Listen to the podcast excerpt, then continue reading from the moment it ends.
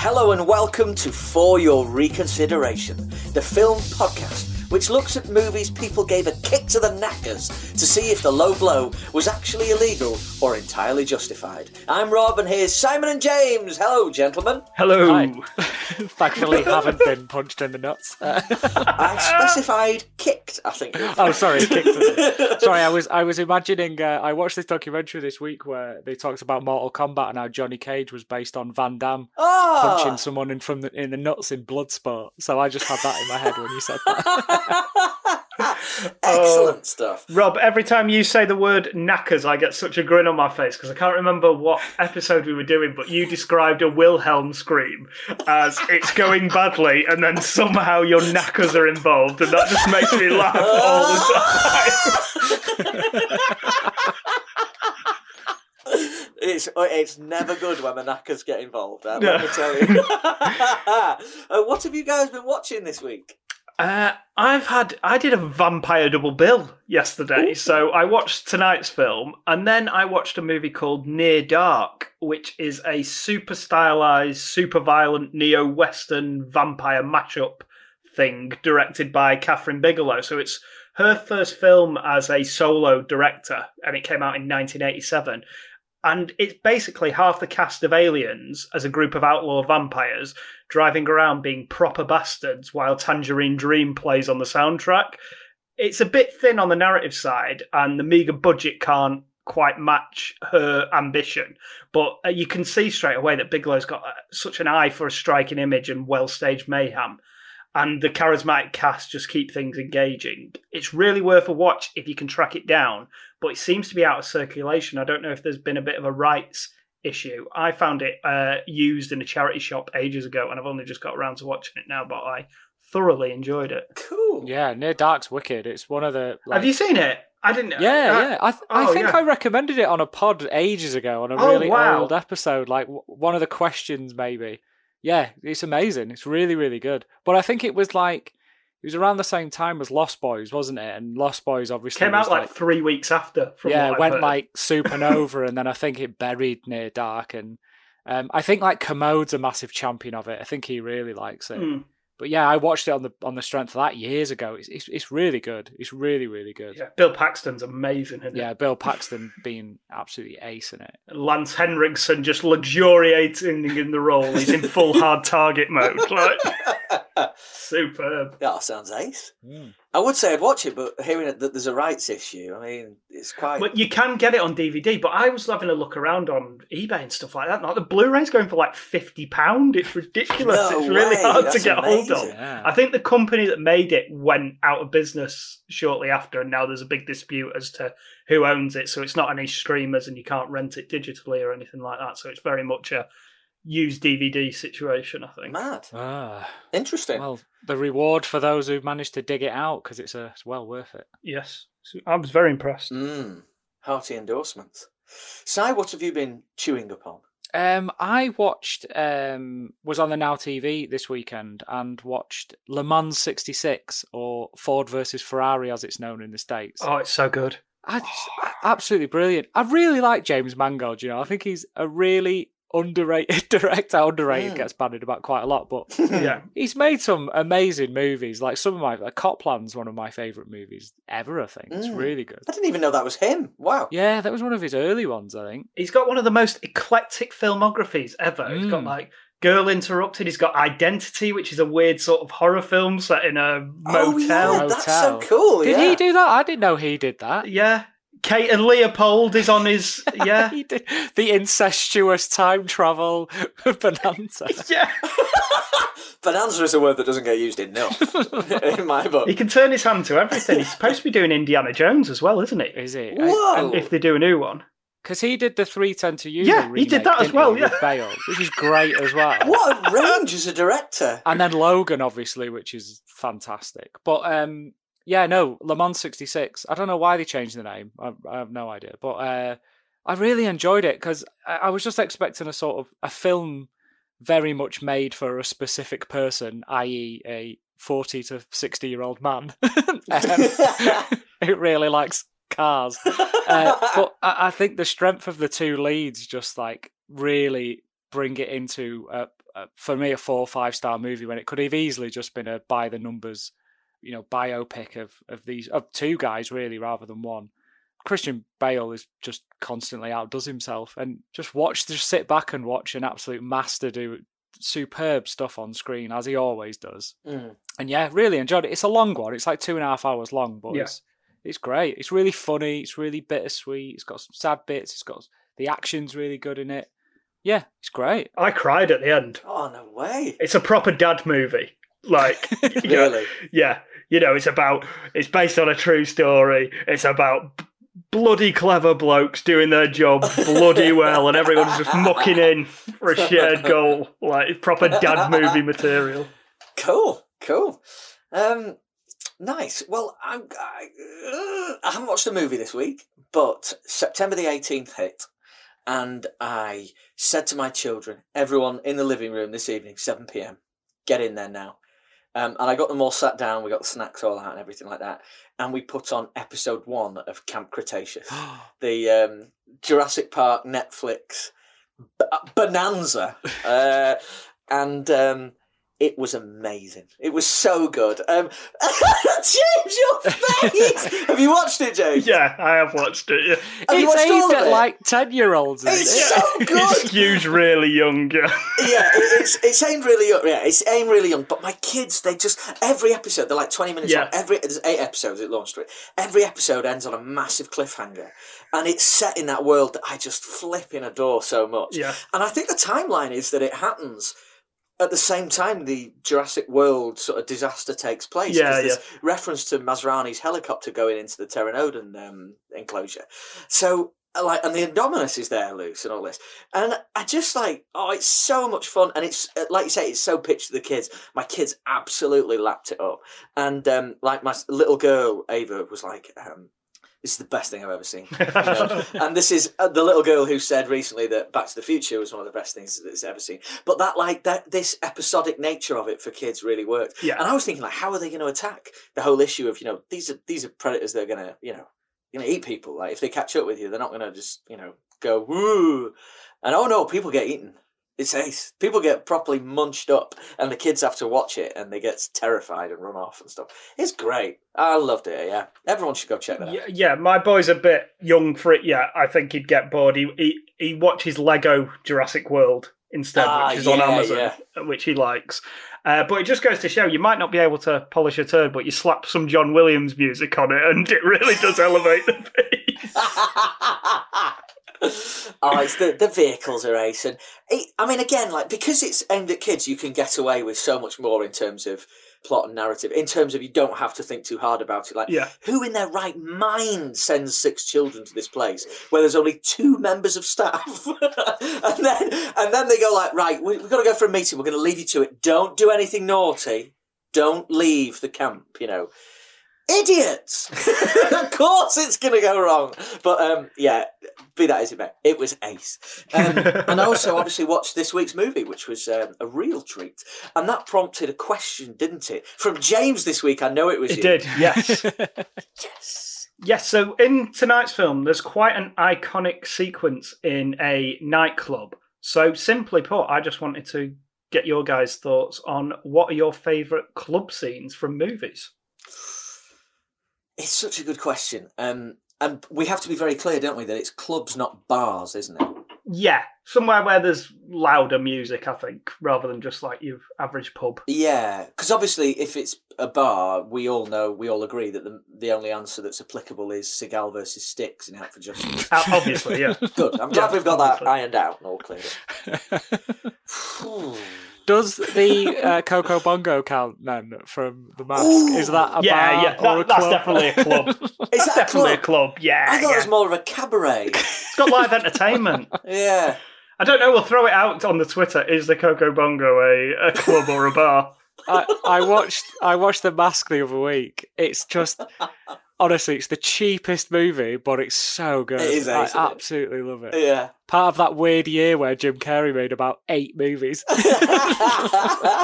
It's just demented how famous he got so quickly. Like, into, I know Yeah. he'd been working for years, so for him it doesn't feel that way. But he was just all of a sudden, 1993 he didn't exist, and then 1995 he he was the biggest movie star in the world. It was absolutely ridiculous.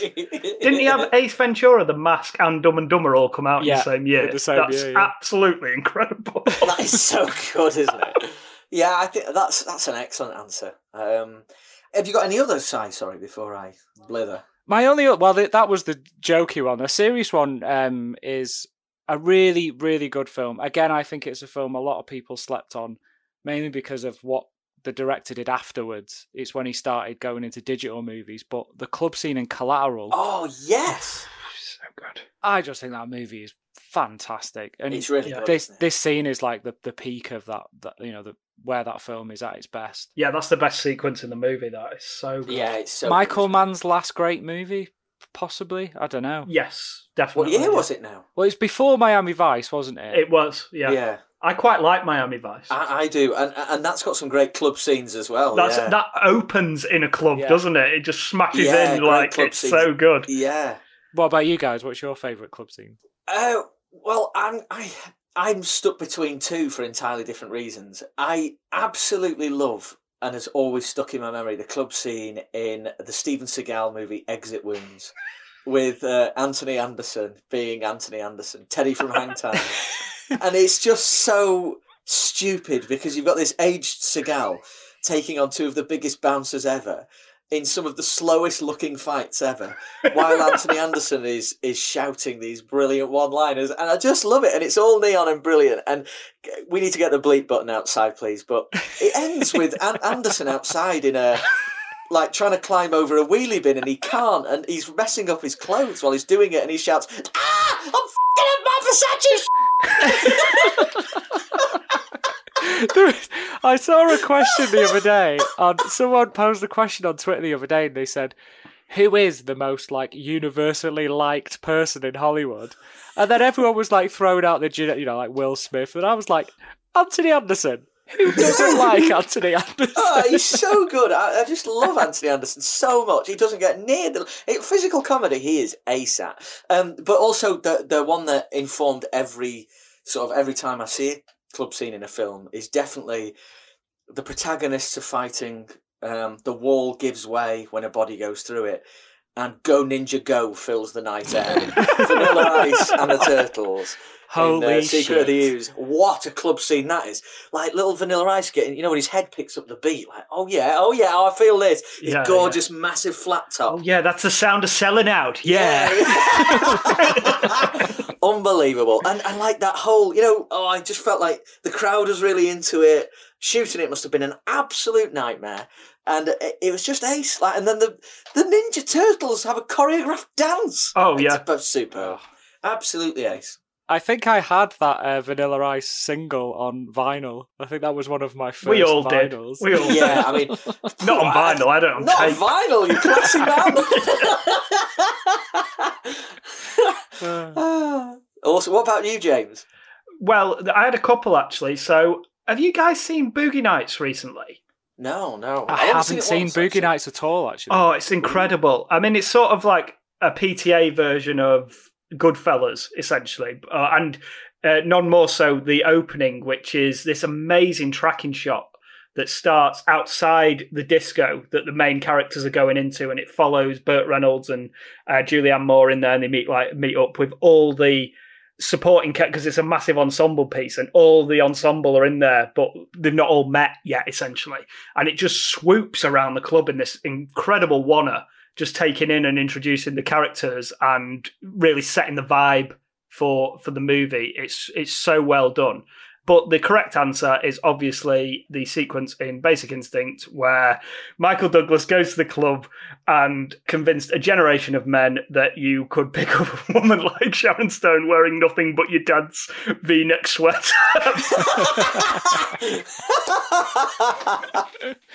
oh, Basic Instinct is amazing. Uh, Oh, going yeah. back to Boogie Nights, um, you know, uh, she's quite famous on this pod. My Nana. I've got a good Yeah. story about Yes. my Nana and Boogie Nights. Um, so she asked my um, my auntie Karen, her, her daughter, to take her to the cinema. And she was like, "Oh, can we go and watch that film about disco dancing?" Thought it was like a Saturday Night Fever type movie. oh lord. and they had a girls' night out, and my auntie took my nana and her friend Pat, and they to see at the time what what she's probably about like 60 70 at the time Oh my god. and word. took her to see Buggy Nights and me, me and my brother were like are you sure you are going to be fair to your nan, there is a bit of disco dancing in it. To be fair, did she enjoy it? Do we know? she actually had to leave she was disgusted by what she saw Yeah, yeah. Absolutely disgusted Oh, she didn't stay till the very end then when uh, Marky Mark gets not so little Marky Mark Gets out. the for oh god i just like i just love that mental image of seeing two pensioners in the in the cinema watching marky mark do porn that is. Uh, we need to. We, that could be a whole new niche of quite cinematic miscalculations. when have you got it wrong going to the cinema? Uh, well, excellent discussion as always, chaps. Um, club scenes is what we were talking about. This movie opens with a club scene. What is the movie, James? It was your pick. So, tonight's film, a leather clad badass takes it upon himself to knock seven shades of shit out of every vampire he encounters, and boy, does he look cool doing it. The film is, of course, 1998's comic book adaptation, Blade. You better wake up. The world you live in is just a sugar coated topping. There is another world beneath it. The real world. For thousands of years, they have existed among us. You keep your eyes open. They're everywhere. Chances are you've seen them yourself and didn't know it. A secret nation Our livelihood depends on our ability to blend in. with a lust for power. We should be ruling the humans. These people are our food. They've got their claws into everything politics, finance, real estate. There's a war going on out there. He makes the weapons. I use them. Now, one will lead them to conquer mankind, Tonight, the age of man comes to an end. We're gonna be gods. and one will try to stop him dead. There are worse things out tonight than vampires. Like what? Like me. Half human, Blade's mother was attacked by a vampire while she was pregnant. half immortal. You got the best of both worlds. All our strengths, none of our weaknesses. He is their greatest fear and our only hope. It's open season on all vampires.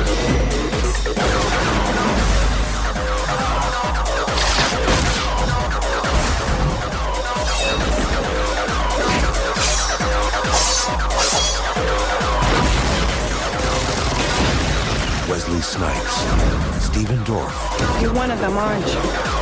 No, I'm something else.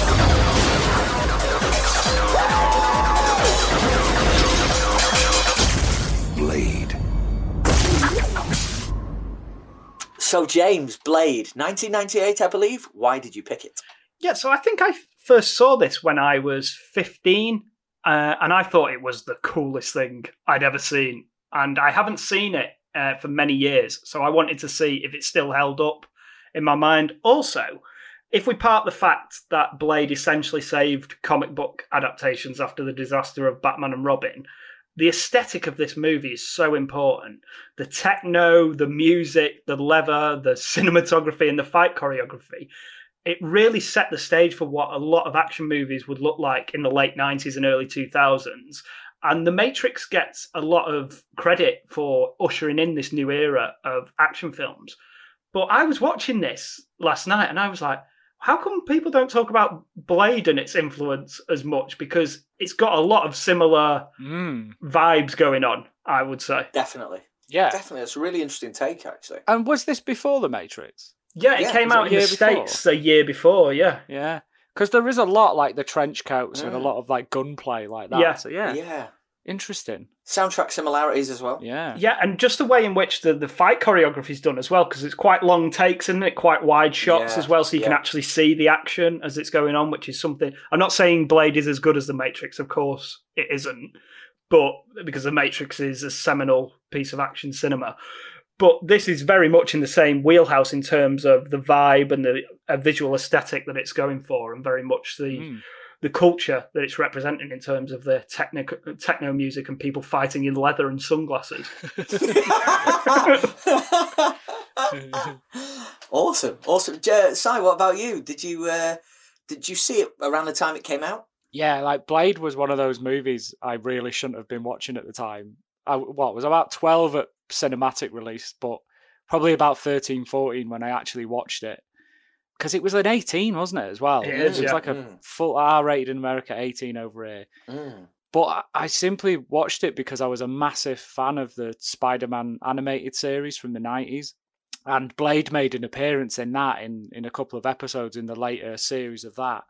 So that's how I got exposed to the character and like him along with the Punisher. It's like, oh yeah, who's this cool badass? Like I want to, I, I want to watch whatever he's in and get the comic season and stuff like that. And Mm. add to that like mine and my older brother's adoration of Wesley Snipes at the time, which I think I mentioned on the touched upon on the Demolition Man episode. Yeah. And there's just no way we weren't going to find a way to watch a film, like to watch this film. Um, and we did. I, you know, obviously didn't watch it in the cinema. It would have been a um, a pirate DVD, probably. Uh, I have since I have bought it since. Don't worry, and I have rented it since, so I have paid my way. Um, but yeah, much like James, I just thought it was one of the coolest things I'd ever seen, and I, yeah, and I still do actually. yeah, yeah. I, I don't. I think I watched it around the time. Obviously, I'm um, yeah, a couple of years older than you guys. So, um, what will I have been then? I was 14 when it came out. I was yeah. I think I was fifteen or sixteen when it came out. I didn't see it at, obviously at the cinema. Uh, I saw it, I think, uh, at university around 2001 ish, something like that. But I was fully aware of its immediate impact on sort of like young person culture in a way. I mean, everyone was into or had one eye on Blade at one, one time or the other. And as you say, like the, it inspired like a lot of people had those long trench coats at the time, Yeah. uh, long leather trench coats. A lot of people had, um, Samurai swords. yeah, always, yeah. uh, yeah, it's it's funny that um, I never thought about it like that because this really is a precursor text to the Matrix and the whole Really is. Yeah. the whole thing. And I'm not saying the Matrix ripped off Blade because obviously they're both in production. yeah, at of the same course, of course. It's just they've clearly got the um, the Wachowskis and Stephen Norrington who directed this. They obviously share some of the same sensibilities in terms of lighting and how they want their choreography to look.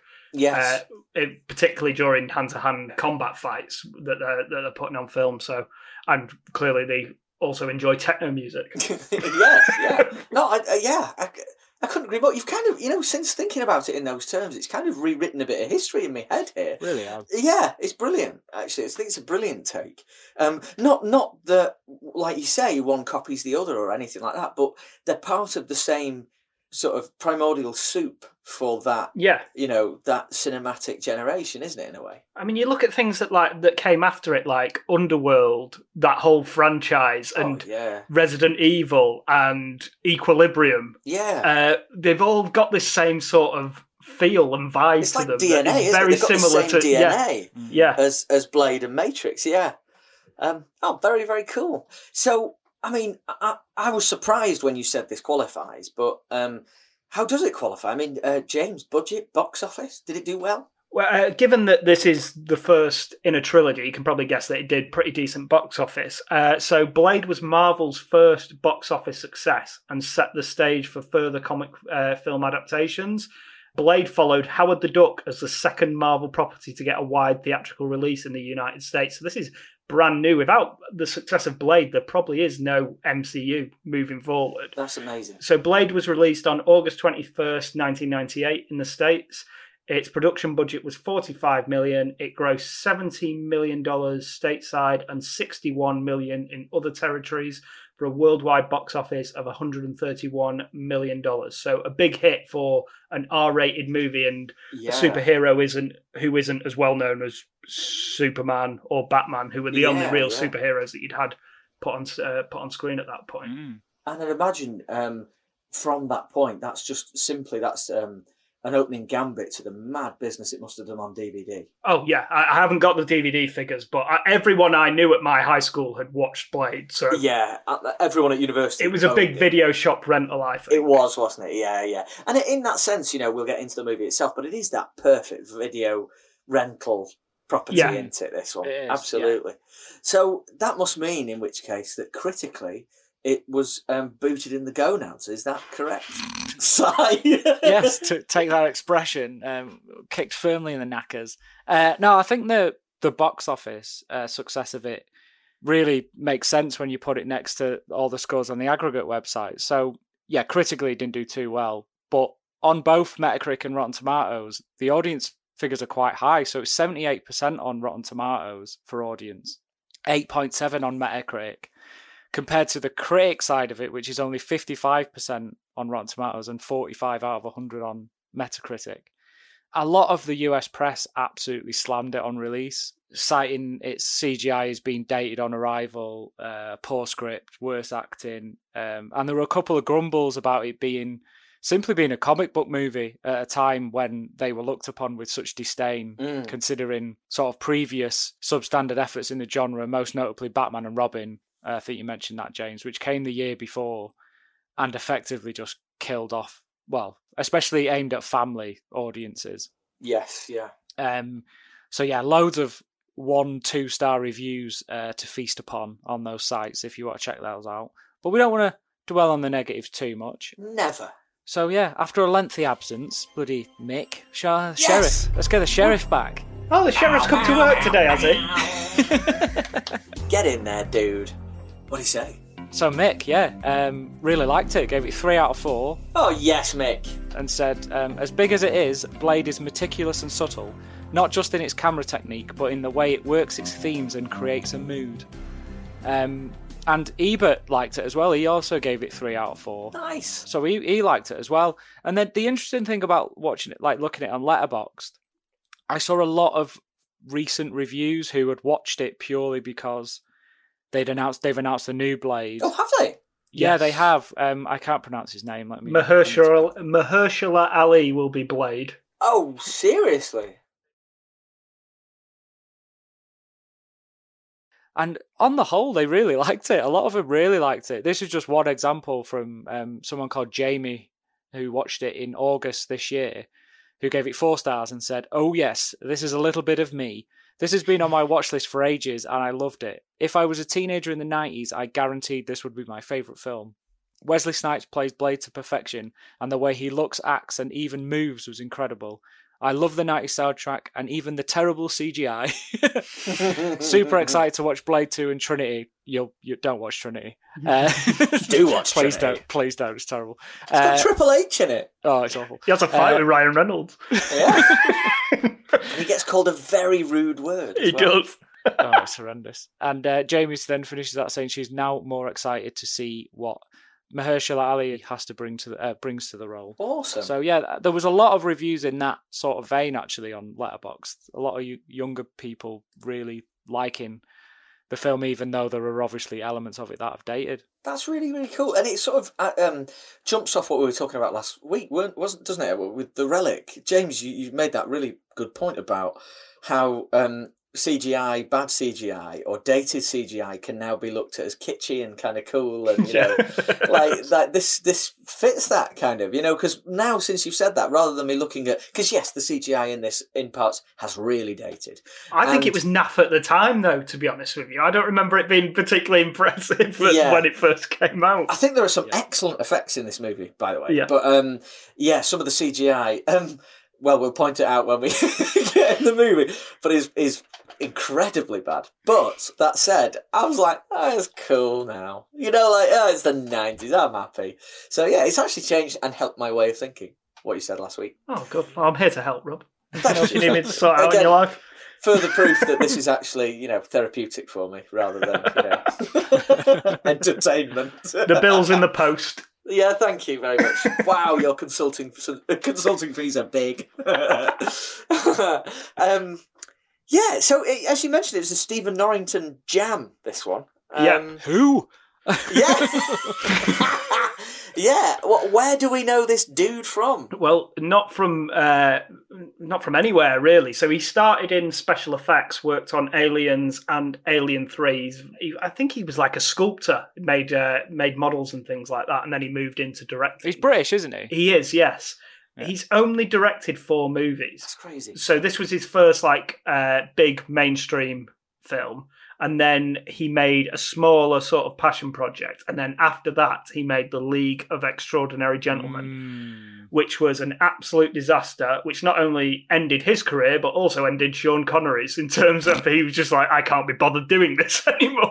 Yeah. Um, so after the League of Extraordinary Gentlemen, he vowed never to direct a movie again, and damned if he hasn't been true to his word because there's Wow. been nothing come out. I think he's been approached to do things, uh, a lot of different properties and things like that, but nothing's ever got off the ground. So he still hasn't made another movie since the early 2000s. Wow. I, I think it's such a shame because He's watching clearly got a great eye. Like, watching Oh, this yeah. last night, there are so, uh, particularly in this first hour, which we'll talk about shortly. He's just got some great techniques going on and loads of different styles going on, and Yeah. yeah, a, a, a lot of really well in 1998, what would have been really fresh ideas for for Yeah. a movie of this type. Yeah, it's a real shame. It's a real shame. I, I, I can't. Wow. I find, yeah, it is a real shame. It's like he's a lost talent in a way, isn't it? Mm. It is. I, th- I don't think it was just the run in with Connery that he had on that movie. I think he was getting a lot of notes from the studio. There was a lot of studio interference with that particular film.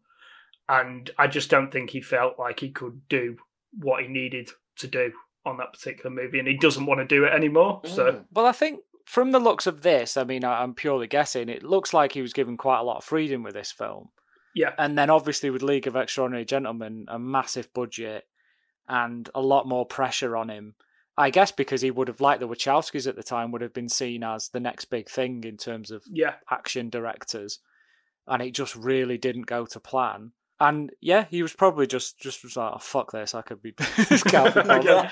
I'll just make models instead. I like doing that.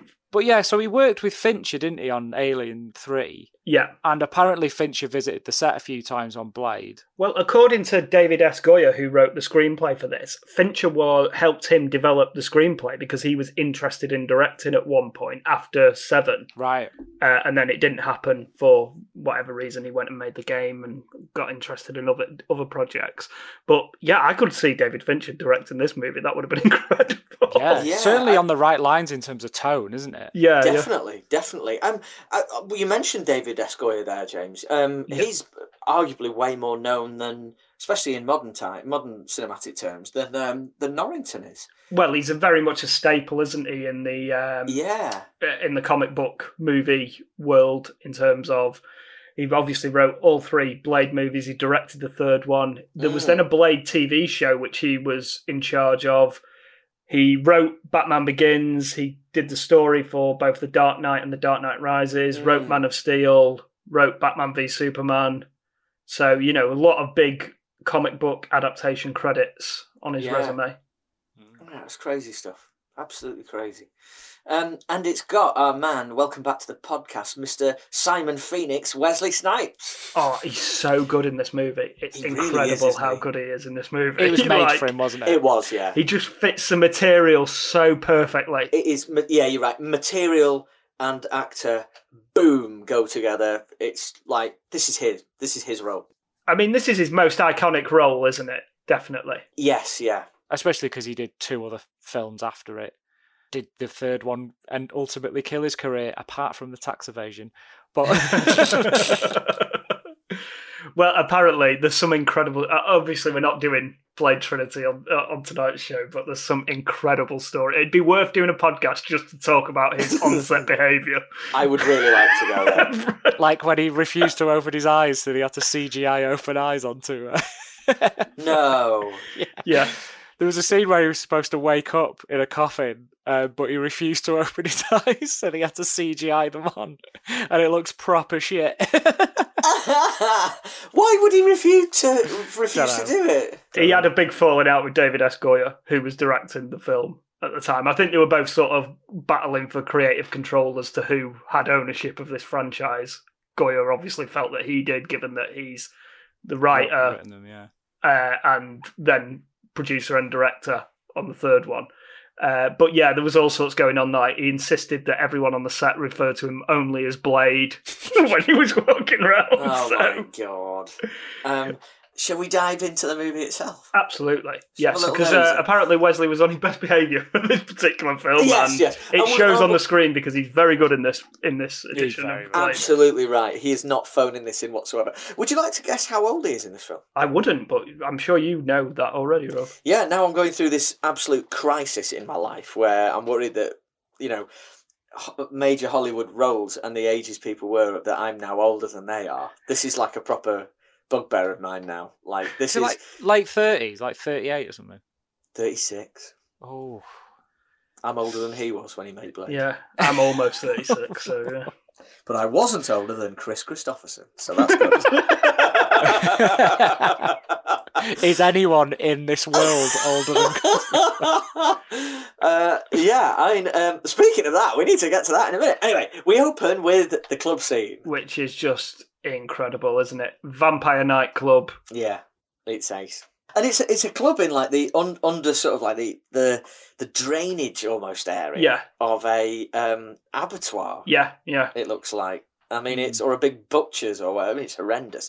Um, I thought though this this sort of like douchey Weasley dude who gets taken in, who's human, Yeah. um, is a really good vehicle for us to explore this the whole concept with. So we see it almost from his perspective. The, Yeah, yeah. The transformation that oh my god, these these people are actually vampires, and I'm tonight's dinner.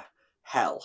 Um, and, And, because um, he's a, kind of a drip, you don't really worry if he's going to get ripped to pieces yeah, yeah. I or mean, you not. like- actively want him to get whacked, Yeah. you know, if anything. Uh, yeah, I, I, I mean, it, it, I think we've mentioned it's an iconic scene. It is. Yeah, uh, because it, it all starts getting a bit weird, doesn't it? And then all of a sudden the sprinklers come on and the blood just drops from the ceiling, doesn't it? I went to a foam party a bit like this in Tenerife when I was 18. it was a similar sort of frenzy when the foam cannons went off, to be perfectly honest. I I just think this scene is so epic. Like, just what an intro into this world Yeah, and modern day vampires because they flip a lot of it on its head, don't they? And they, they Yes, they change the rules a lot with what vampires are, what we know of vampires, and they're all young, they're all cool, and like just illegal raves, and vampires themselves are these underground dwelling things who are who are just on the peripheries. But and I just think the club is this club is the perfect way to do that. It's like it's all low key and all hidden Yeah. from everyone else. super exclusive. Yeah, very exclusive. yeah, yeah. I love already love the visual aesthetic to this film. yeah. Yeah, You know, from this straight straight away, everything is kind of sharply bleached out, apart from the blood. Yeah. Yeah. It's all blue, isn't it? Apart from the Yeah. blood, like uh, all the blacks are like dark blue, all the whites are blue, Yeah, and it just makes the blood stand out so much. And and you get that really sharply when Blade rocks up after all the sprinklers go off. I mean, as character intros go, this is pretty out of this world. This isn't it? Yeah. yeah, it's just so confident, isn't it? Like they they just bang him in the middle of the frame, don't they? And it's just like, right, Wesley, do your thing.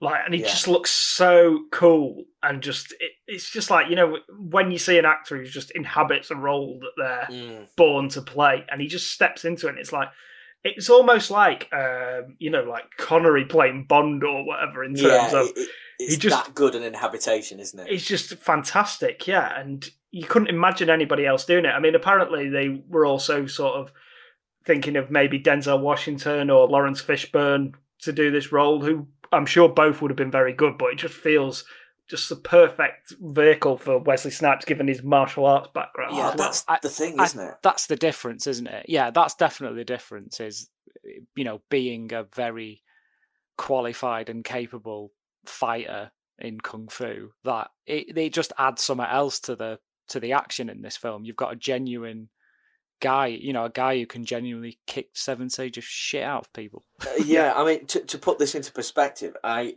um, finished watching this um, today in preparation for the pod, and um, you, I mean, he looks legitimately hard he does in this yeah. movie, Wesley Snipes. Terrifying. And then to refresh my memory, I watched the nightclub scene from Exit Wounds with Seagal, who, I mean, it, it, it was, oh, it's, it's the difference is night and day, you know. And this is this is one of the reasons this movie is so great is because you've got this physical titan in the title role. This is uh, Wesley at his absolute best, um, and he's he's sensitive. He's got vulnerability Yeah. he's got humor. It's it's such a great vehicle for him, and yeah, you would have to be so confident to walk into a room like that or to uh, open your movie in this way because you're like flipping out. You must have been like when you're making it, like, whoa, he's he's properly nailing this. Yeah. You know, like Yeah, we can absolutely. we can go with this. We can put him right dead center, and he'll we'll do fine. Yeah, absolutely. I mean, the, I think the whole opening 20 minutes of this is as confident as I've seen an action movie open because there's two really good sequences in the opening 20 minutes in terms Mm. of action and uh, violence and the way in which all the fights are choreographed. And anyway, he just comes into the club itself and just starts kicking ass, doesn't he? Like, doesn't he get like a Mac 10 out and just start ploughing people down as well? Shotguns and karate kicks, and um, yeah, it's and it's just so kinetic. And but the great thing as well, got to make it dead clear, you can see everything. You Yes. can see what's Mm. happening, and as you said before, Si, it's shot wide, and he gives uh, Norrington gives Wesley the time to do his thing without having to cover up for any shortcomings for, for him physically, like a certain star I just mentioned a couple of minutes ago. uh, at, at that stage in his career. But um, it's it's just a joy to watch, and it's so exciting, and it's just happening in, in front of your eyes. This kinetic scene. It's And the thing is, that's why it's best to do action in this way because this won't age. You know, like this Yeah. looks as kinetic and visceral as it did back when it was made 22 years ago. wow. You know, so like because you feel the action and the the camera moves are really on point. You can see everything that's happening on there, and there's no frenetic cutting in and around what the actor's capable of. It's all been so well choreographed and well staged. It's really, really well done. Mm. Mm. It just feels genuine though, doesn't it? And I think that's Yeah. why it succeeds and why it has dated so well. Is you know the more real you get these scenes, the the better it's going to get over the years. And you know we briefly mentioned it before about the CGI. I, I don't think it's that bad at this bit. I don't I don't mind the No. like dissolving yeah, skeletons that's at fine. this bit. Yeah, yeah. I'm fine with that. I think I still think that looks pretty cool, and the the way he Yeah, goes that's about it, dispatching all these vampires, Yeah. is is is great at this point. But yeah, this scene is we're very much in. This is the tone. This is the style of it. This is what it's going to sound like and look like, and this is Yeah. who our hero is. Welcome aboard. It's mint. Yeah. yeah, that... it is Yeah. meant. Yeah, there's no getting around Uh, it. yeah, it's that um, uh, when you mention like that this is establishing a world, this cinematic Yeah. world. You, it's like right, here's your sandbox. This is what this is going to be like. Get on this wild train of fun, or just Mm. get off right now. You you won't be into it. Absolutely, and we've already had his origin as well before the credits Oh, yes, even yeah. rolled up. His mum got bit by a vampire. He was born. He's part vampire. Bosh, done. Yeah, That's it. That's Job how you do origin. Done. Just- right, I've got it. Not even Like- any dialogue, is there? Not, even, Yeah. not even any dialogue. Just like, just Wesley. no, that never happens. Like, um, yeah, it. Uh, uh, yeah, this has got all the love at the minute. Um, Donald Logue comes. He's brilliant And in this. He, yeah, he's, He's so, so good ace in in this. Um, and he's sort of like the comic relief side character to Stephen Dorff, who's um, not here yet, but will be soon. And he's having a whale of a time until he gets set on fire by Wesley. so we, we get we get the impression that there's a bit of history between these two because he's Yes. Wesley Snipes, uh, sorry, Blade is um, you know frustrated that he's tried to kill him so many times, and he's like, oh god, I've got to try something else now because you just won't die. Uh, and he, yeah, he sets him off, sets him on fire. Does he chop his arm off and then set him Yeah. on fire? It's Yeah. lovely. It's oh, all but, great. pins him to a wall as well. Uh, Yeah, just for And mesh good the, the, measure. cop, the, do you see the, the cops arrive? So you know, Blade legs it, and the cops arrive, and he's just you know, Quinn's his name, isn't it? Is that Donald Yeah, yeah, character? Quinn, yeah. yeah, and he's against the wall, like, like juddering while on fire, and and someone says like, "Just go put him out." There's no urgency whatsoever. Like, oh, not this again. He's alive. The guy's alive. You don't know he's a vampire. Uh, I was just going to ask that at this point, do they like because we don't know the sort of deal with the cops and the, the connection between the cops and the vampires? Do they know this is a vampire rave and they're just like, oh, for fuck's sake, could have, could have kept it quiet? Every weekend, eh? I, I, I truthfully don't know, but they end up. Um, he gets um, sent off to uh, the uh, well, the, like the, the morgue for an autopsy. Yeah, yeah. I mean, like, it's how efficient is this Oh, this police hospital d- yeah. relationship that they can just right. No, we've got we've got some doctors ready to work on you immediately. You've not even cooled down yet, and you're on Yeah, the slab. still smoking. Yeah, Still smoking. Like how grim is a prosthetics at like work Oh, here. it like, was it's so so good. gross. It was ace, And, like, wasn't it? The cadaver's just still smoking, and the crispy sound effects when they move It's in from brilliant. the beds. It's like Yeah. this is amazing. Really, really good, and that that effect dates brilliantly. Uh, yeah, and I- I've seen this film I don't know how many times, and this jump scare still got Yeah. got me again every Yeah. time. Yeah, Every because he, he wakes up and you got this.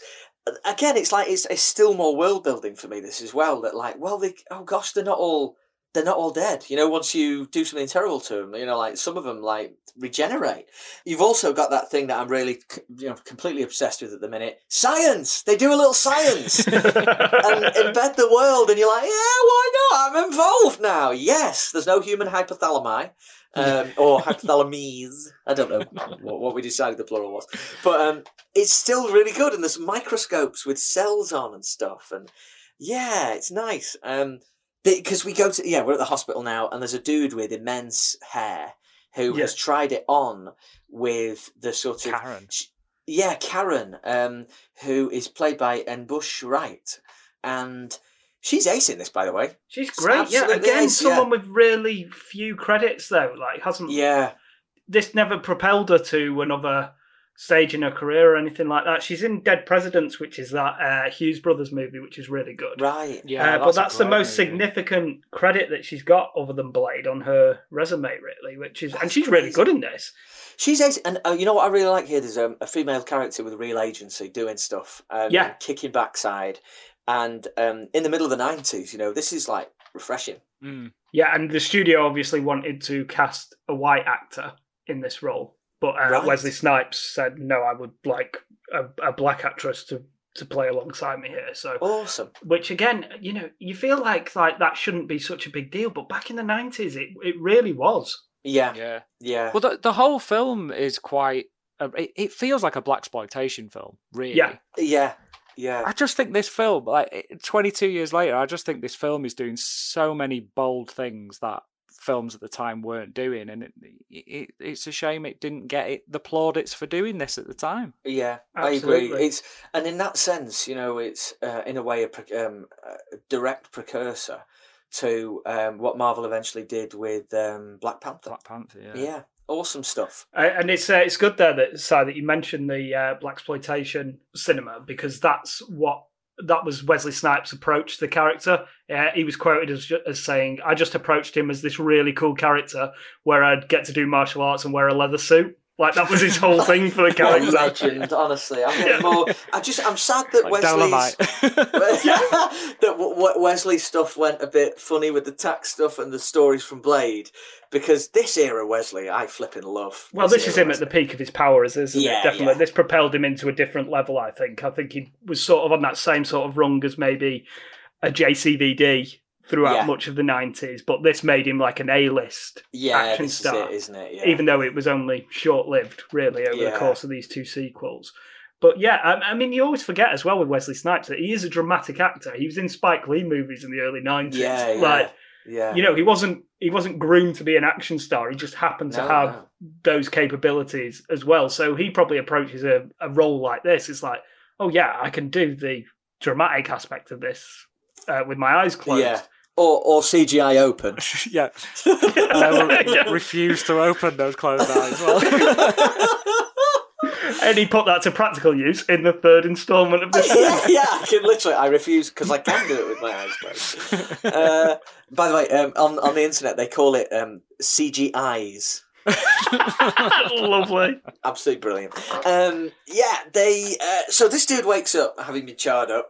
Um, he's in hospital. He bites the dude with lovely hair who was cracking onto Karen, and um, he's becoming um, vampire stuff. But she gets bit as well. And Blade arrives at the hotel to fi- uh, the hotel, the hospital to finish him off. But he rescues her in his mega ace car uh, Yeah. and takes her to where. Captain Craggy Whistler Man himself is just So good, hanging yeah. out, making you know stuffing him with serum and making him guns. just after like the cops shoot the, the shit out of him, and he's like, you know, not don't shoot the the burnt man vampire who's Yeah, come back to yeah. life, like, just shoot the black guy trying to save your asses. yeah, Wesley does wear that outfit in public quite a bit, and it's like it's No not very cares. conspicuous. No, that mate. I mean, there's it's a, really daylight scene later where he's just wandering around a park, and it like, mate, you know, No subtlety whatsoever. it's a bit.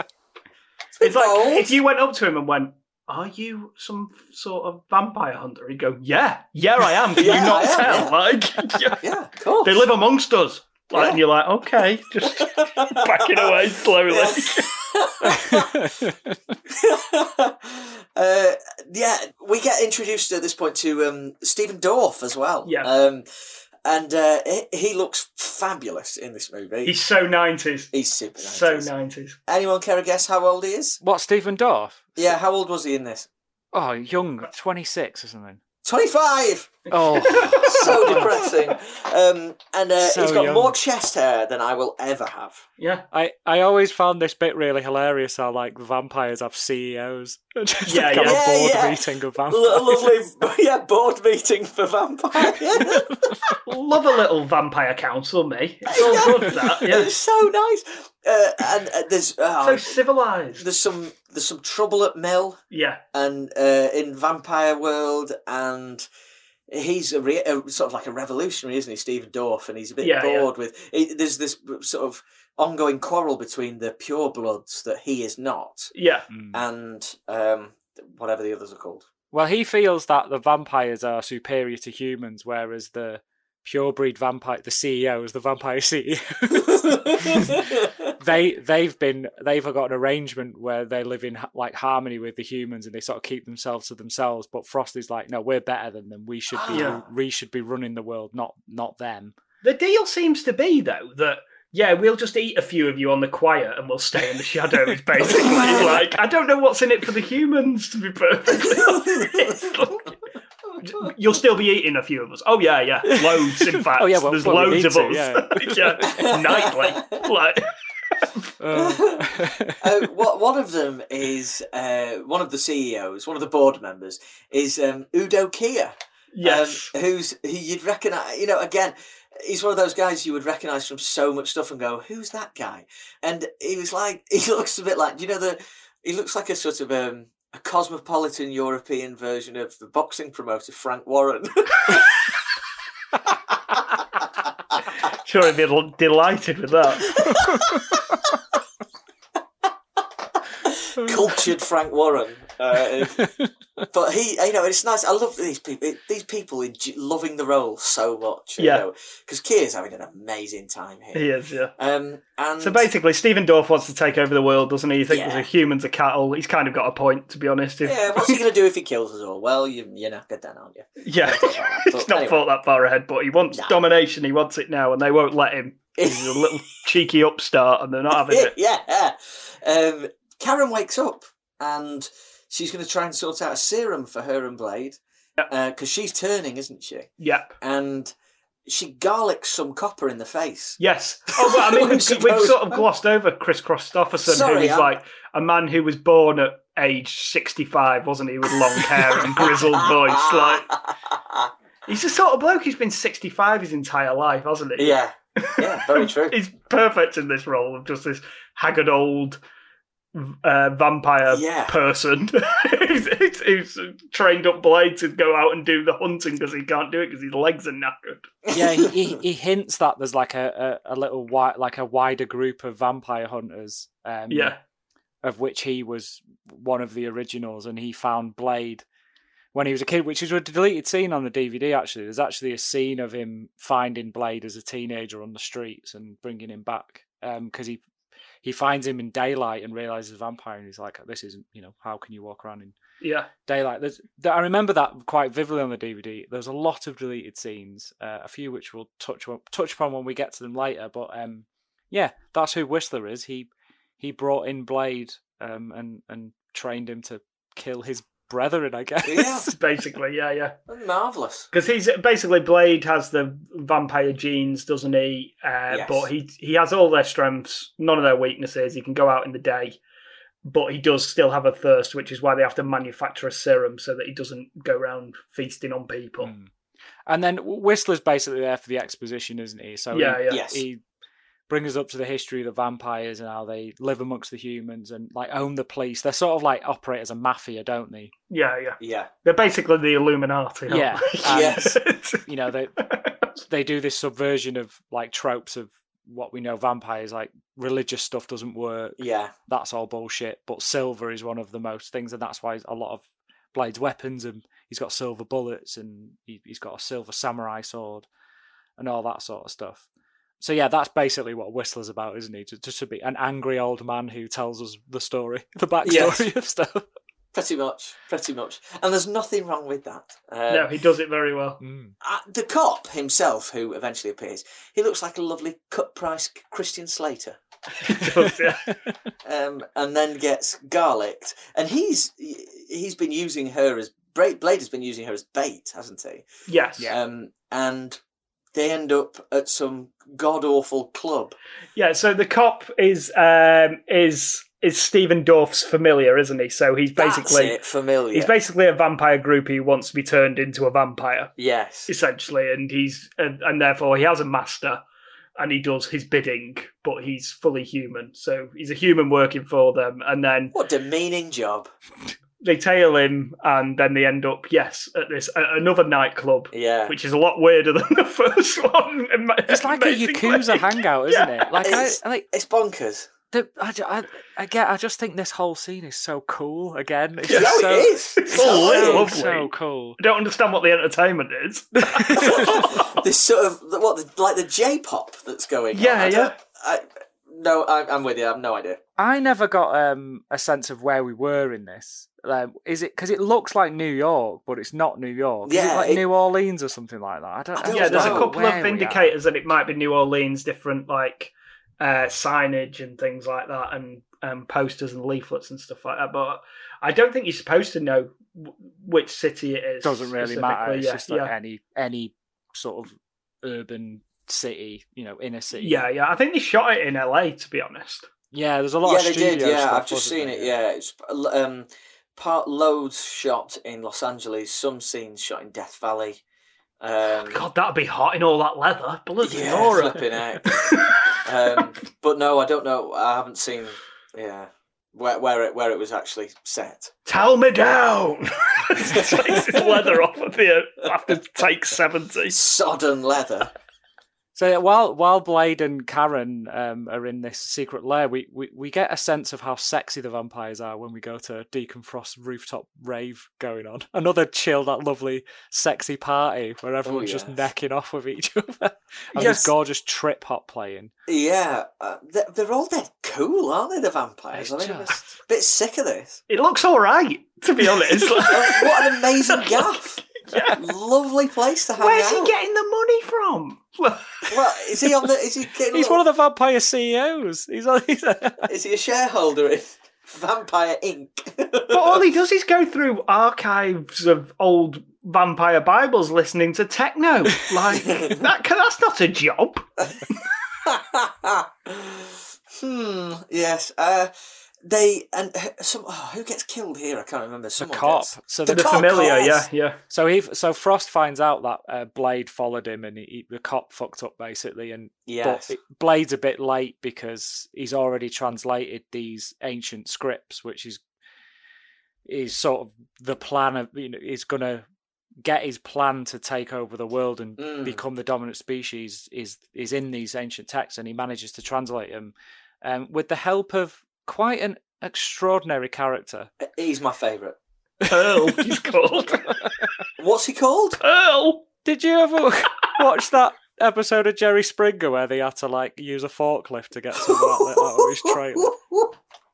I wash myself with a rag on a stick. It is, I, I was just going to say that it's a combination of Cartman and that scene in The Simpsons when Bart ma- envisions himself in the future as a morbidly obese man, and he's a vampire. I And he's is, a he, vampire. is he is he CGI? Is he is he? 'cause I No, don't apparently what it's he is. prosthetics. That suit, all prosthetics. No. Yeah, Yeah. all prosthetics. Oh, I need to I need to see some behind the scenes footage of. It took four people to uh, operate it because even though it's only like It's such a brilliant effect and character. It's so good. Um, and uh, Hey, Blade. I know, yeah. Uh, oh, it's horrible what happens to him as well. I know, yeah.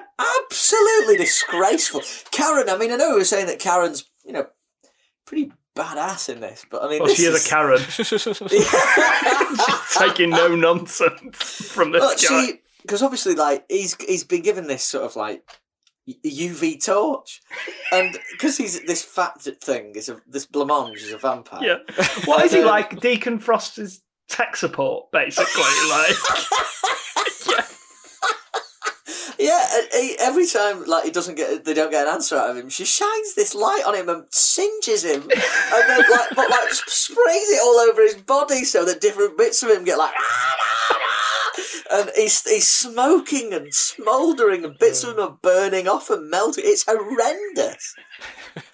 and they leave him like, they just leave him in like, uh, like you know, like when you um. Have you ever seen that in a restaurant where someone orders a creme brulee and they get like a little thing and go on the top of it to, to just burn the you know the, the sugar on the top? Like it looks like that. Mm. gorgeous vampire brulee. Lovely. Bet it smells Yeah. disgusting though. oh, could you imagine that? I mean, honestly, and the steam rising, the smoke rising up. Oh, it's a screaming there. He's like, oh yeah. It's so it's super. I, it's, I think honestly, I, when we're coming to favourite bit of the film, this is. I'm struggling to get past. Rob's is going to be that fatty getting tortured. it's completely unjustified as well. He's not going anywhere. He can't move.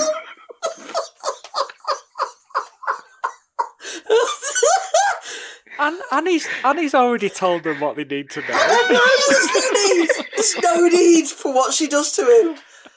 They should have a little second afterwards where they go Mitchell and Webb and go, "Hey Blade, are we the baddies?" oh dear. Anyway, they find out they stumble across all these uh, ancient uh, manuscripts, don't they? It's the Vampire Bible, basically, and Deacon Frost is going to be bringing back this this blood god called known as El Magre, is it? La Magra. The La Magra, sorry. Uh, Uh, they drag um, Udo Kier out to see the sunrise yeah, yeah. by putting on some sun cream. Lovely tender sun cream application scene. I loved it. And again, another brilliant effect. Kier. Uh, I, don't, I don't even know how to describe what happens Yeah. to him. I mean, Well, the sun comes up and he gets blown to pieces. yeah. I think that the first two thirds of the movie, the CGI isn't actually that bad. No. like No, and- it's and right. This is another. It's actually pretty good effect. This I think. It's great, yeah. yeah. I don't know how they do it. It's horrendous. It's so gross. It's horrible. And it, you know, you were speaking about near dark before, James. That this is very much in a similar vein where they've got Yeah, like yeah. smoking suit on, where it's like the sun's about to rise and he's already going, and then as soon as the sun comes up, that's it. He's, Yeah, and then his face goes all Raiders, doesn't it? It looks great. Like. yeah. And, but then it like goes down to his like his chest cavity bursts open. Yeah, oh, it's, it's brilliant. It's horrendous. Yeah, it's amazing. Um, I mean, they're thinking of doing a new, but I mean, they're not thinking of it. They are doing a new Blade. mm. How are they going to make it? It's not going to be like this, is it? Are they going No, to make it not. like a PG thirteen? Because I've got no interest in seeing a PG thirteen Blade. That's that'd be No, rubbish. that would be useless. I mean, one of the reasons this works is because they properly embraced the, the blood aspect of the both the mythology and Yeah, it's visual. really gory, isn't it? And, Yeah. and violent. and Um, I don't see how that would work in the rest of the Marvel Cinematic Universe. To be honest, which is surely like what you need for a underground world of sexy vampires and a- Exactly, a yeah. guy who goes around chopping those sexy vampires in several pieces. I, I mean, it remains to be seen, doesn't it? But I can't see Disney allowing them to just branch off and do this R-rated Blade movie. Well, I was going to ask because this is a Mar- this is Marvel. I mean, is this on Yeah. Disney Plus? Well, it's it's going to be a movie, isn't it? So, no, but is, No, well- is this well, one? this- oh no, this this, isn't. new- this is New New Line Line Cinema. own this. oh, yeah. is it right? Okay, yeah, cool. I think Avi Arad produced it. Mhm. Um, who's a producer on the MCU stuff. Yeah. but I don't think it's part of any of the buyouts from the Disney side of it. So no, No, Marvel were a bit just shopping them anywhere, weren't they? At the time, they Right, didn't have right. the. Um, so Avi Arad, who who um, who produced this, he also produced X Men, and I think he was on the original Raimi Spider Man trilogy as well. been, yeah, So yeah. Cool. yeah, Um, Whistler gets battered. He gets his head all stomped in. So Blade and Karen, don't they? They have a run in with. Uh, he beats up a child as well. We can't really. Uh, he does beats up- karate with a child. Oh, Frost. No, no. Um, Blade does, doesn't he? he uh, when they find all the parchments, some vampire bastards turn up, led by Quinn, and then they have to escape via the subway, don't they? But before they do that, he gets into a fight with a kid vampire. Blade does and whacks her around the chops. I don't think this is in the version I watched. Yeah, she, she she's like a distraction for him because she's a kid. She looks like an innocent little kid, but she can actually handle herself pretty well. And apparently, Yeah. she's played by some really high end, like proper high ranking kung fu uh, martial artist girl at the time. No way. Yeah. Um, and she's she's badass, but then yeah, he punches her in the face, which, is horrible. Yes. Which he does a lot in this film. Actually, he punches a lot of women in the face. Actually, it's pretty bad. If they're vampires, they're all the same to him. Yeah. basically. He's Yeah. yeah. Yeah. Uh, uh, yeah. Uh, speaking of children, um, there's this is before Whistler gets his head stomped on. Sorry, I forgot about that. Sunblock Dorff goes outside yeah. and chucks a little girl through a bus stop. which I've never seen before. You know, last week when we were doing the relic and we said we'd, we'd never seen a monster throw an Alsatian against the wall Yeah, before. I've never seen a small child thrown through a bus stop. and she she does quite well through it. She takes the bump really well. This is one of those. This is one of those scenes where Norrington got these little flashes of originality going on because there's a bullet time bit at this point, Yeah. isn't there? Pre-Matrix, and then yes, there is. Yeah. but there's two bits where this happens. I love the like the sound design on this bit's brilliant. So when it goes into the bullet time, all you hear is like the jangle of wind chimes because you're in like a Japanese garden, aren't you? Like, Mm. Yeah. Um, so you hear the, the the jangle of wind chimes, but then when he chucks the kid, the scream of her is just. and it's the same sort as when um, when Blade chucks Karen off the roof on the hospital before. Like the Yeah, way yeah. they've done that scream as it travels through the air, just like, I've never you never really hear it done like as if they've taken into account sound waves as someone Yeah, yeah, flies yeah. through. I love that, and it, it- that somehow makes it sound funny to me. You know, like yeah. ah, I can see my house from here. It just re- reverberates as she flies th- just before she flies through the bus stop. How that didn't kill her in, in the first place? I know, she was all right. well, I don't know. Um, yeah, but that that did raise a chuckle actually. Uh, and then Blade begrudgingly stops her getting run over by a bus, doesn't he? And then Yes. tells her to sod off, basically. He's got work to do.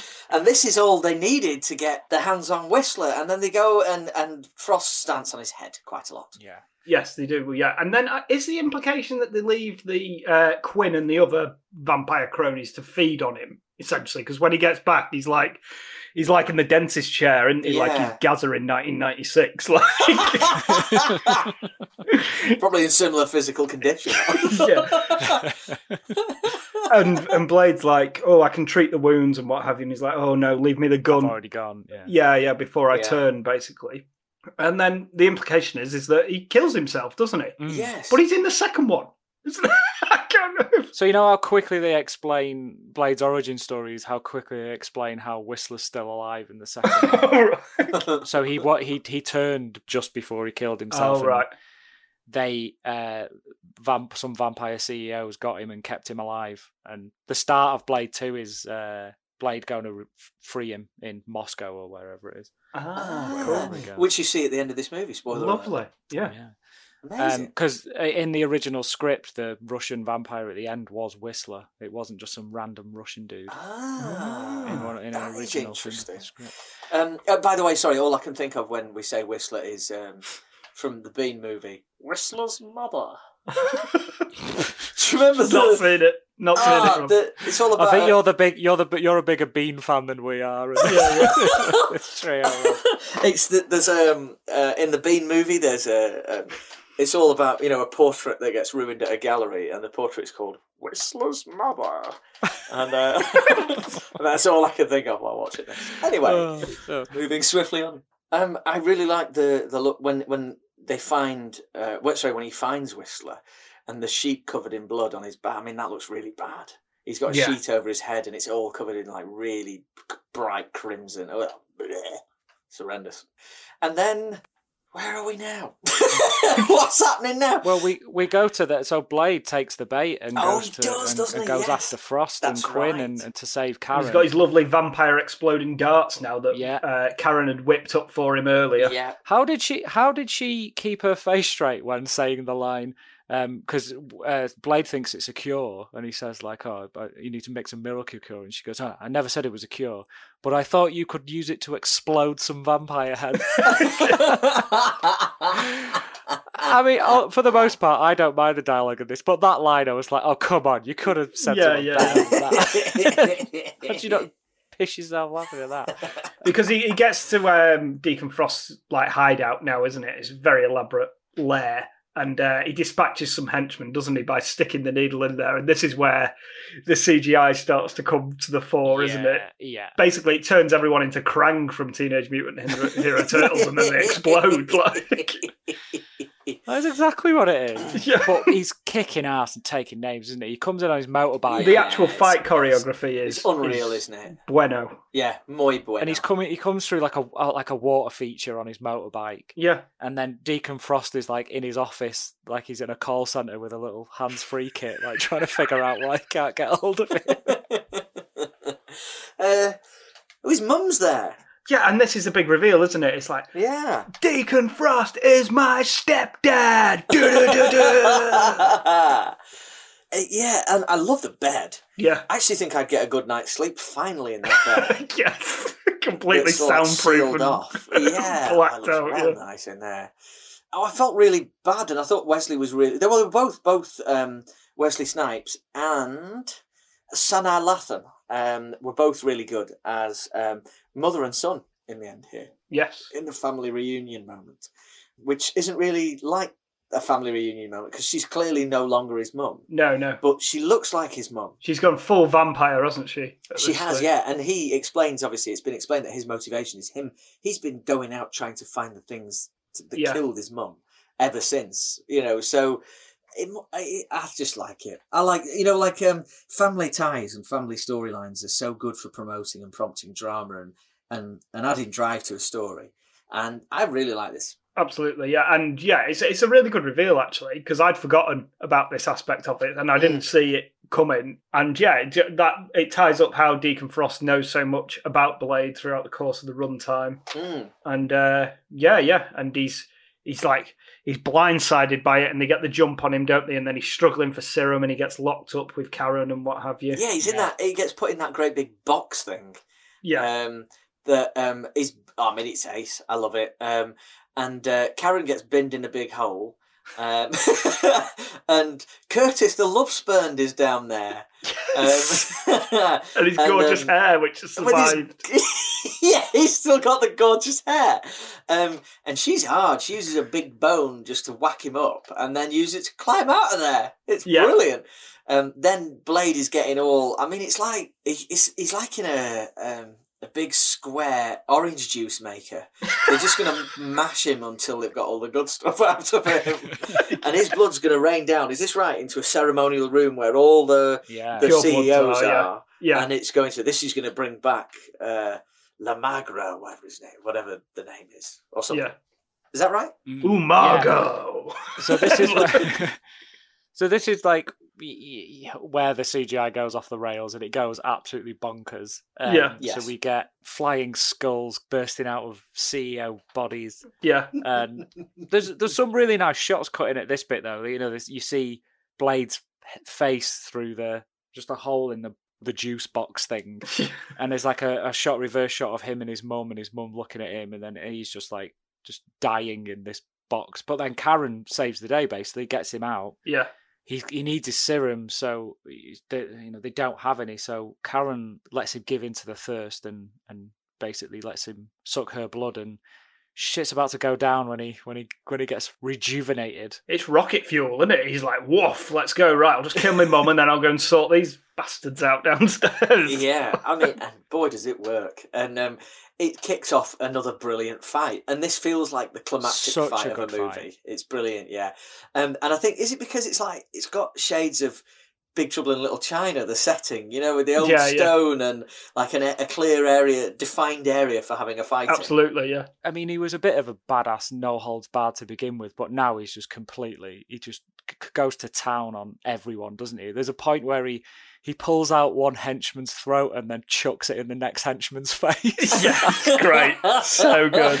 and then he kicks one of the nuts about twenty times. I mean, th- these brilliant expendable vampire martial artists come from nowhere, and they've got loads of them. Yeah, yeah, And yeah. Um, there is that, you know, he's but he's then he ends up in like the sword fight to the death with Deacon Frost. Yeah. Yeah, as he gets his sword back, and it's like, oh shit, he's you know, and then yeah, sword fight. Which I, I mentioned before, there was the deleted scenes. This wasn't originally in the film. Oh.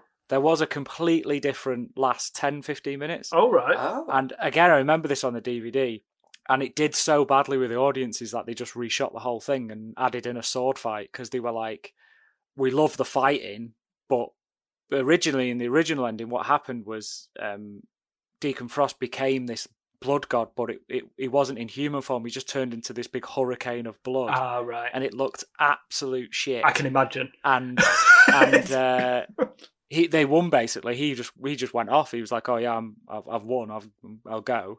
And then the audience were like, "No, don't want that. Not having that. This is rubbish. Looks like we want Stephen Dorff to be a person. Let's have him have a sword fight." So they chucked in a sword fight at the end. And audience were right. Sometimes you get a lot of shit from those audience things, but they, Yeah, were, yeah. they were Yeah, dead right. It's definitely better for way that way than- better. Yeah, Yeah. that sounds bobbins. I bet they spent a It's fortune on those crappy blood tidal wave.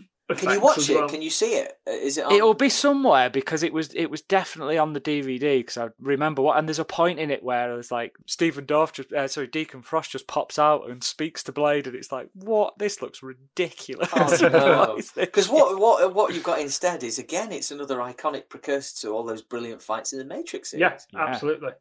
Uh, it's quite an even fight, isn't it? Because Yeah. obviously uh, Deacon Frost has been imbued with the power of this blood god, and he can now match Blade on a physical level. And then Blade remembers that he's got his little exploding vampire darts, doesn't he? Mm. Sets them on him. because they think it's his uh, they mistake it Deacon Frost has stuck it for his serum to begin with Yes. and just Yeah. haphazardly chucked them in in the A temple convenient somewhere and- crevice. Yeah. in a convenient crevice, and and uh, Blade finds them and gets them, and that's how he manages to, to defeat La Magra at this point. Well, and he, he catches them in a really lovely way, doesn't he? Oh yeah, Chucks his sword out, which makes the ching, and it Yeah. drops down, and he does a lovely spin and catches it behind his back. You know, again, you know, so many things could have gone wrong, but it's really cool. Really, really cool. And then he gets one, chucks it in the air, and then does a massive spinning cartwheel roundhouse kick Yeah. straight into Deacon Frost's forehead. Um, and that is, I mean, I'm I'm applauding at this. Like, It's I'm having so much fun. they, those shots never get old, do they? Where it's a whip pan and it's just the, the actor just like recoiling and he's Yeah, got yeah. something in his head. it never yeah, ever gets it's old. so great. Um, and again, another brilliant sort of bubbly human uh, going. Yeah. Uh, as yeah, and uh, they go. Where do they go from there? Well, he ends up on the roof with Karen, doesn't he? Yeah. Uh, as the sun's coming up, he he basically just says, "Look, if you want to help me."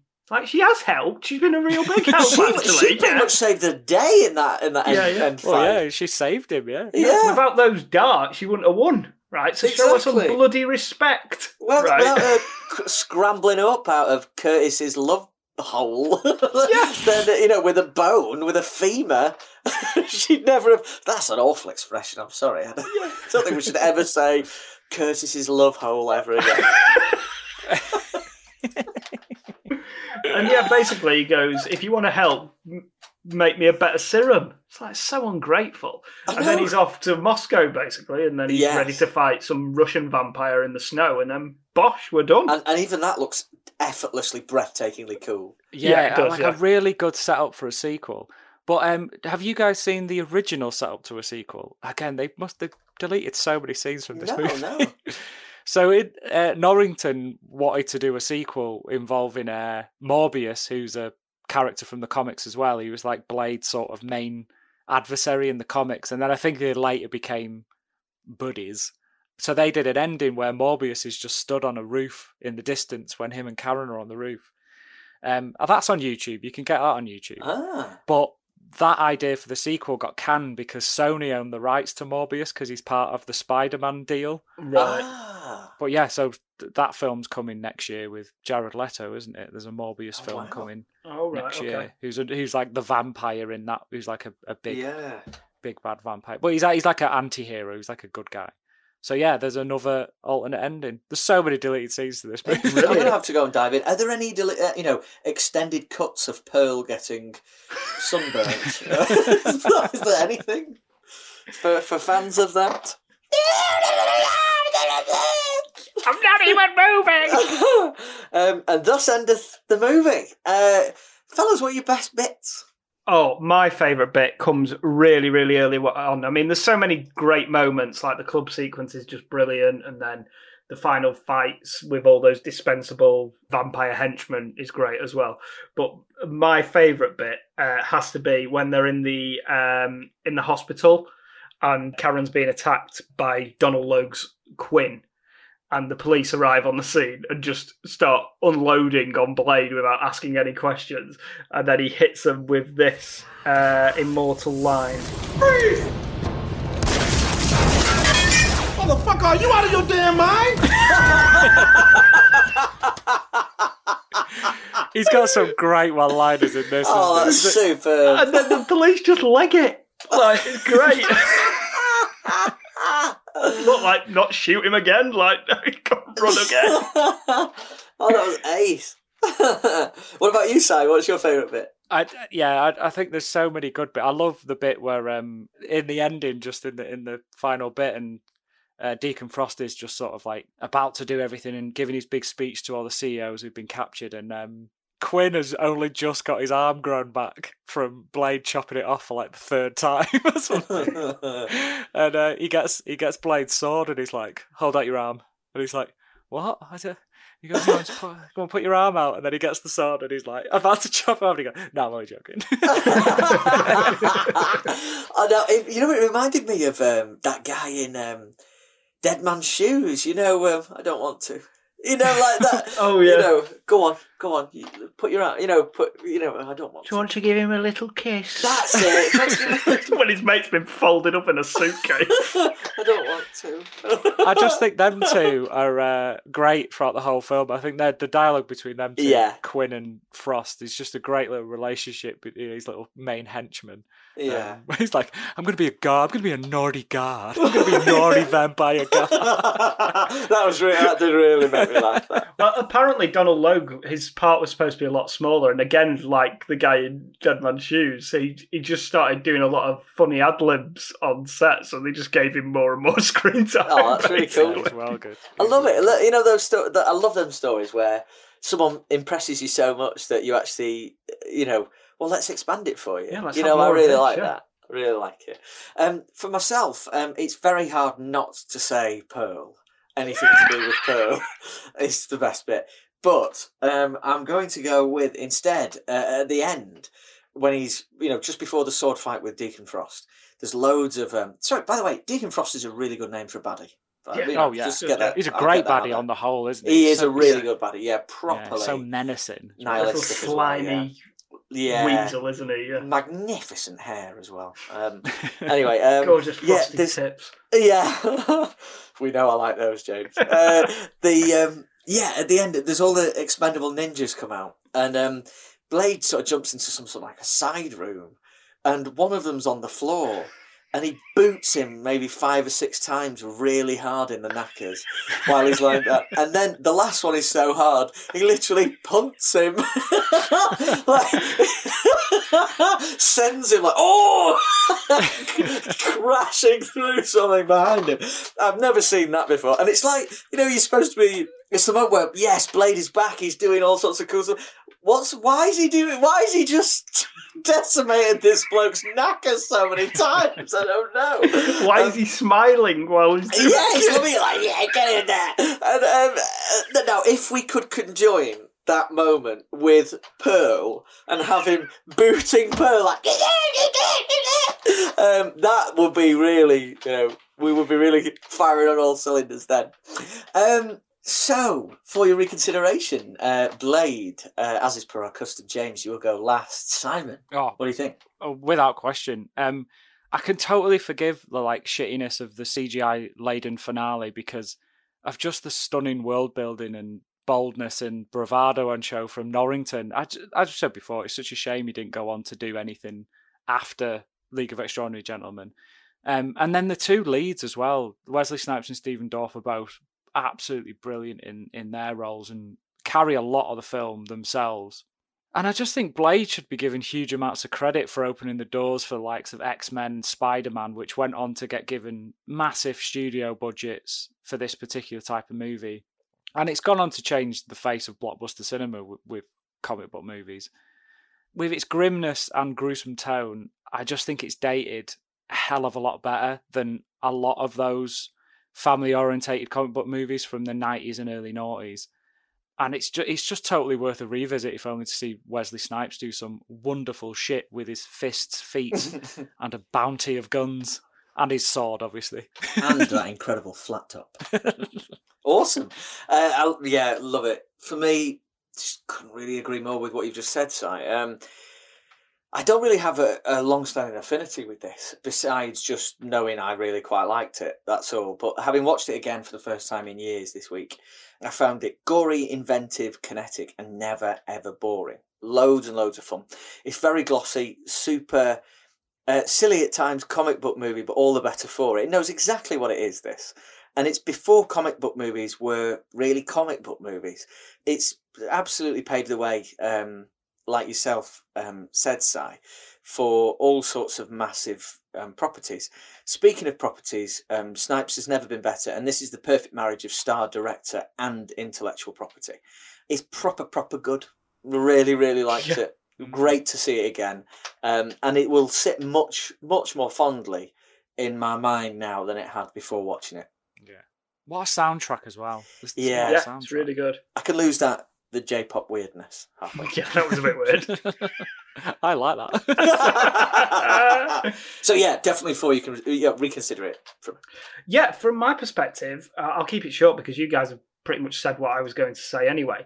I think what I didn't realise, I picked it because I thought, oh, right, I remember really loving this when I was a teenager and thinking it was so, so cool. And I want to see if it if it holds up. And I, I love Wesley Snipes, so this would be a good one to do on the pod. But then watching it and seeing how influential it clearly was, not just on opening the door for comic books, but uh, comic book adaptations, but for mainstream action blockbusters as a whole. Like there was a good ten year period where nearly every action movie that came out after Blade and the Matrix looked like Blade or the Matrix. And it just doesn't seem to get that level of credit in the same way that the Matrix does, because obviously that was such a cultural touchstone and such a huge hit and done on a much bigger budget uh, with bigger stars. But this is just as influential as that film, and it's so much better than I actually remember it being. I Mm. really, really enjoyed it. And uh, we were chatting uh, off mic earlier, weren't we, about Blade 2 and the fact that that qualifies as well. So I don't think it's the last time we'll be seeing Blade on the podcast. for me, that excites me a great deal. yeah, Yeah, um, and Pearl survived, so hopefully we'll. if they Yes, can I bring can't- I back can't Kris remember, I can't Kristofferson, remember. why can't Pearl be in it? Can we just have the Pearl multiverse, please? Super stuff, fellas. Really enjoyed that this week. What have we got next? Simon, it's your pick. oh, I'm taking a massive punt next week. I think because we're nearing, well, when the episode will come out, it'll be near Halloween. So we're going to do a, a, a genre film and we're going to do Jennifer's Body, Cool. which is, it's a bit of a punt, but uh, yeah, I think it deserves, it deserves a shout. Well, that's what we're all about, isn't it? Awesome, awesome. And do you know where you can see that? Is it on the streamers? I don't know.